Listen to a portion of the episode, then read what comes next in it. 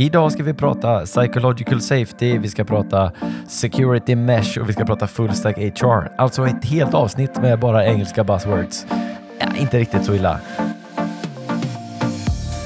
Och jag som pratar heter som vanligt Johannes Sundlo och du är varmt välkommen till ännu ett avsnitt utav hrnyheter.se. Och som vanligt så kommer det här ifrån inte min garderob längre. Jag har faktiskt flyttat till mitt skrivbord, men det kommer till er sent en tisdagkväll. Jag spelar in det här. Det kommer till er en onsdag som, som vanligt, hoppas jag. Eh, mer eller mindre som vanligt i alla fall. Och vi dyker egentligen bara rätt in i de senaste veckornas nyheter. Och återigen, det är nyheter som jag har plockat upp. Det är inte en fulltäckande nyhetssvep, utan det är, det är korta nyheter helt enkelt. Det som jag har plockat upp längs de här två veckorna. Och den första artikeln som jag har plockat upp, det är en artikel från HBR, alltså Harvard Business Review, och den heter What Psychological Safety Looks Like in a Hybrid Workplace. Och jag är oerhört nöjd över att jag lyckades uttala Psychological Safety eh, korrekt. Jag tycker att det är ett svårt ord att säga på engelska utan någon anledning. Men, men så heter den i alla fall. Och det är Amy C. Edmondson som har skrivit den och hon tar upp psykologisk trygghet då som sagt och hur det verkar i en hybrid. Men jag tycker att den sätter fingret på väldigt mycket av de problem som finns med det eh, och också de utmaningar som finns med det, men också det som är positivt med det och vi, hur vi kan överkomma de problem som finns också. Och Jag tyckte ett citat var, var allra bäst och, och, det är det som säger att “Keep in mind that hybrid working arrangements present a parallel increase in managerial complexity.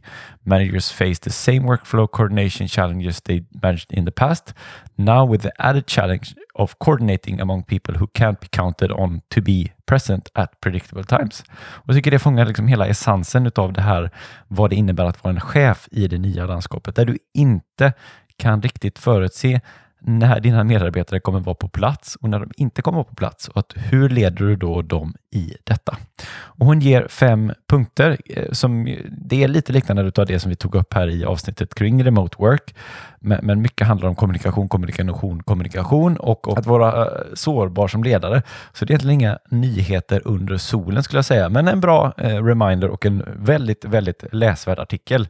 Nu är ju alla artiklar jag tar upp läsvärda, men den här tycker jag verkligen ni ska lägga lite extra tid på om det är så att ni kikar på och röra er mot en hybrid arbetsplats efter pandemin. Och sen konflikter på arbetsplatsen, det tror jag att vi alla som jobbar inom HR, det har vi varit med om och upplevt på ett eller annat sätt.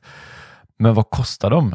Och då säger en artikel ifrån People Management att de kostar 28 miljarder pund bara i UK. Och de som säger det är konsultbolaget Acas, reservation för uttalet här. Och nu kanske de talar lite väl i egen sak, för de rådger ju kring arbetsplatskonflikter, men, men ändå, det kostar på. Och Det som primärt driver upp det mot 28 miljarder, det är uppsägningar, frånvaro och sjuknärvaro. Det är de eh, primära orsakerna som driver kostnaderna. Sen finns det massa andra saker kopplat till det som också är med och driver de här kostnaderna. Men, men förutom då kostnaderna så tar de också upp såklart att det finns en mellanmänsklig aspekt där också. Att det finns ett lidande och en, ja, det blir inte bra för folk helt enkelt. Vi kan väl sammanfatta det så. Men, men bara den direkta kostnaden är ju enorm och återigen då påvisar ju värdet, kanske lite biased här igen, utav att eh, vad bra HR faktiskt kan göra på en arbetsplats. Sen vill jag också göra lite reklam och det får jag göra eftersom det är min egen podcast att vi letar efter en compensation and benefits person till The Talent Company där jag jobbar. Och det är faktiskt så att det är jag som är rekryterande chef också, så att eh, har du någon gång drömt om, jag vet inte hur många det är som går runt och drömmer om det i och för sig, men, men har du gjort det någon gång, drömt om att få ha mig som chef, så har du chansen nu. Eh, kanske inte var den bästa införsäljningen, inser jag nu, men vi letar efter i alla fall någon som är väldigt duktig på compensation and benefits för att kunna hjälpa de bolagen som vi hjälper och det är ju primärt snabbväxande bolag eh, vi jobbar med med, skulle jag säga, själv i alla fall, några av de mest spännande bolagen, inte bara i Sverige utan i Europa också. Och det är många som efterfrågar den typen av kompetens. Hur ska vi tänka kring ersättning och ersättningsmodeller där ute?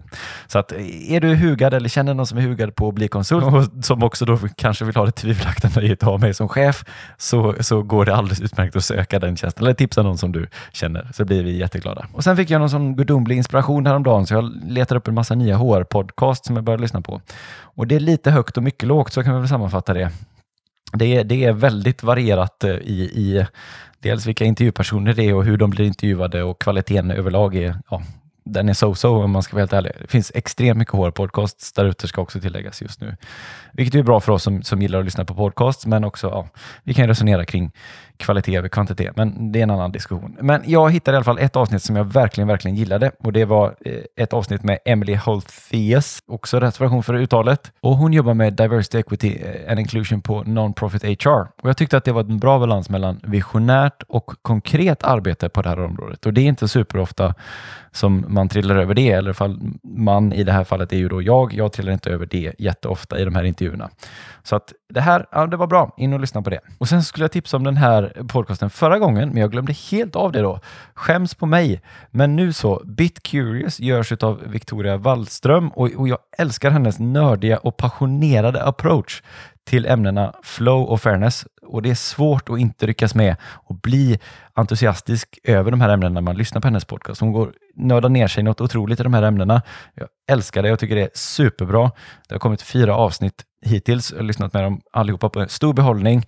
Så in och lyssna på det här också. Det är ja, kanonbra. Följ henne också. Du kan följa henne på LinkedIn, men följ henne på Spotify eller på Apple Podcast eller vad ni nu lyssnar på poddar någonstans. Följ henne och lyssna på den framförallt. Sen bara en shoutout egentligen också till personalledarskap som jag tycker håller fanan högt här nu.